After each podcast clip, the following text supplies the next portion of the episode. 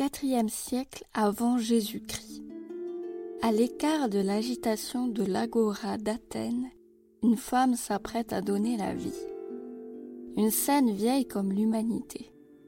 Mais dans la capitale grecque, accoucher est un véritable cauchemar.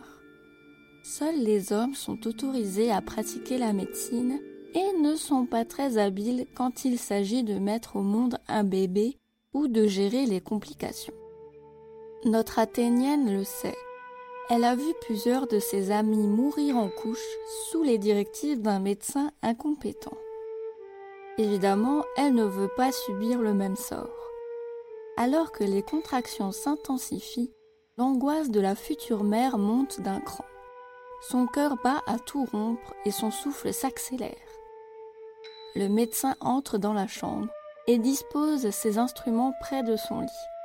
On apporte une bassine d'eau chaude et du linge propre. Malgré l'accouchement imminent, la future mère s'agite et proteste. Elle a peur pour sa vie et celle de son bébé. L'accoucheur a alors un geste surprenant.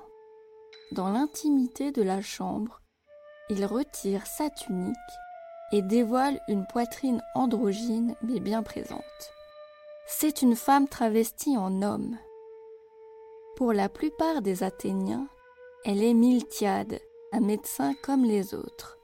Mais pour celles qui connaissent son secret, elle est Agnodicée, gynécologue maîtresse dans l'art de l'accouchement. Il y a longtemps, les femmes accouchaient avec l'aide de leurs tantes, cousines ou voisines. Ces femmes particulièrement habiles détenaient alors un savoir précieux sur l'accouchement, mais aussi sur les maladies des femmes et de l'enfant. Une tradition qui a disparu à l'époque où se déroule notre histoire.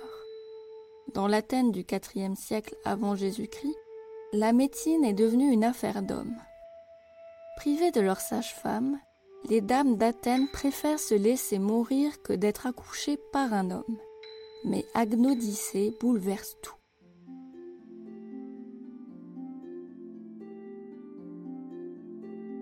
Sa vie commence sous les meilleurs auspices. Elle naît dans une famille athénienne aisée et son père la pousse à étudier. Comme beaucoup de femmes, elle est confrontée à un problème. Ce qui l'intéresse, en l'occurrence l'étude de la médecine, lui est interdit. Elle use d'un stratagème vieux comme le monde, le déguisement. Déterminée, elle coupe ses cheveux à la garçonne, emprunte une tunique à son père et bande sa poitrine. Agnodicée devient Miltiade. Elle s'embarque alors pour Alexandrie, elle veut apprendre auprès du meilleur professeur, Hérophile. Le médecin est l'auteur de neuf traités d'anatomie, dont un d'obstétrique, et l'un des rares à s'intéresser au corps humain sain et à son fonctionnement. Il est le premier à décrire en détail les ovaires et les trompes de Fallope. Bien qu'il soit brillant, Hérophile n'échappe pas aux dictates de la société de son temps. Pour lui, les ovaires ne sont que des testicules de femme. Son école de médecine est la plus réputée du monde antique. Alexandrie est une ville à l'esprit ouvert, orientée vers la culture et les sciences. Les connaissances d'Hérophile sur l'anatomie humaine dépassent celles de tous ses contemporains, grâce aux dissections et autres autopsies autorisées dans la ville. Sous couverture, Agnodicée suit les enseignements d'Hérophile tournait autour de l'expérimentation et des maladies propres à la femme, qui, stupeur, n'ont aucune origine mystérieuse. C'était une croyance populaire tenace dans l'Antiquité. Elle obtient son diplôme sans jamais être démasquée. De retour à Athènes, elle commence à accoucher les femmes de son entourage. Sa dextérité et son empathie sont appréciées de ses patientes qui ne jurent que par elle. Son nom s'échange aussi bien dans les quartiers pauvres d'Athènes que dans les maisons les plus luxueuses. Le cabinet de Miltiade ne désemplit pas, laissant ses confrères désœuvrés et amers. Les médecins hommes d'Athènes lancent alors une rumeur. Le si populaire Miltiade profite en réalité des femmes mariées dont il s'occupe. Il les séduit et abuse d'elles en toute impunité. La rumeur arrive rapidement aux oreilles de l'Élié, le tribunal populaire de plein air qui siège à l'Agora, au centre d'Athènes. Devant 6000 Éliastes, des citoyens de plus de 30 ans chargés de rendre la justice, Miltiade doit répondre aux accusations qui pèsent sur lui. Agnodicée est dans une impasse. Soit elle est jugée en tant que Miltiade pour avoir abusé de ses patientes, soit elle révèle son identité et risque la peine de mort pour exercice illégal de la médecine. Tous les regards sont braqués sur elle, entre la fureur des médecins et l'angoisse des femmes qu'elle a sauvées. Elle doit se défendre, elle n'a rien fait de mal après tout. Au contraire, elle a sauvé des vies, parfois les femmes et les enfants des Athéniens les plus respectés. À cet instant, elle choisit la vérité, et, comme elle l'a fait maintes fois devant les femmes qu'elle a accouchées, elle retire sa tunique et dévoile sa poitrine. Miltiade, le médecin violeur, est une femme. Les Éliastes sont sous le choc et réclament la mort de la traîtresse qui les a tous bernés.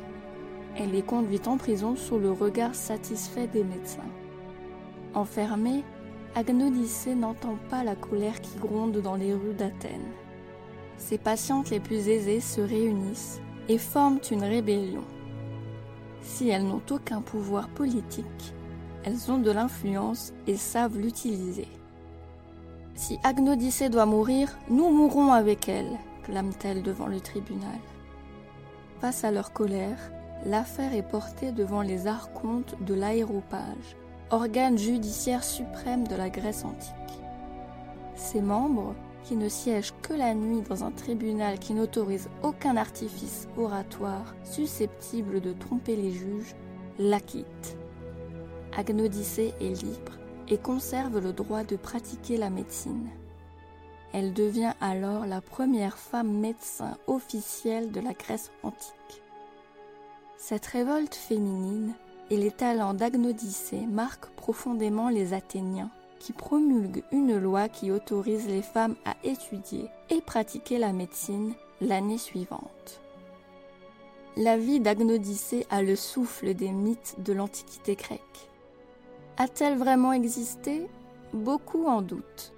Son histoire est racontée par Caius Julius Hyginus dans un chapitre de son ouvrage Fabulae et emprunte beaucoup au mythe de Bobo, une figure féminine ésotérique de l'Antiquité grecque.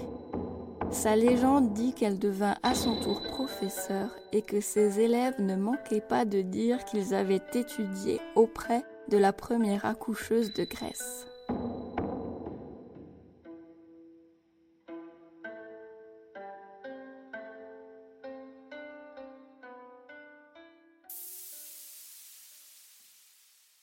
Merci d'avoir écouté Chasseur de Sciences.